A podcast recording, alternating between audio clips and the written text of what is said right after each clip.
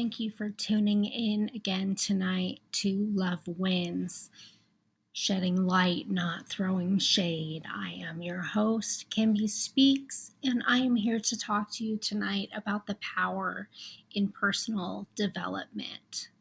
It is said that the average millionaire reads over sixty books a year, spends approximately five hours sleeping, and has at least seven streams of revenue.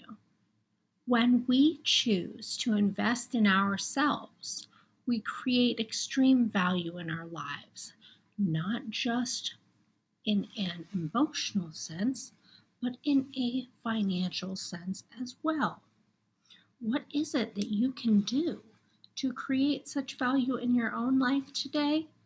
Whether it is looking into the possibilities of entrepreneurship for yourself, or maybe going back to school, I highly encourage you to explore your options. There are many great books out there that you can read that will increase your development. It is said that reading often increases something called neuroplasticity. Neuroplasticity is a critical function that our brain has. And what is it, you might wonder?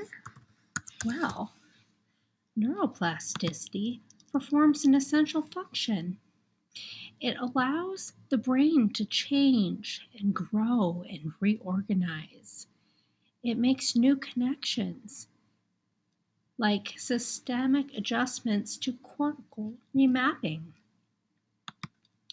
When we grow our brain's ability to create new connections, we allow ourselves to remember, reason, and retain better.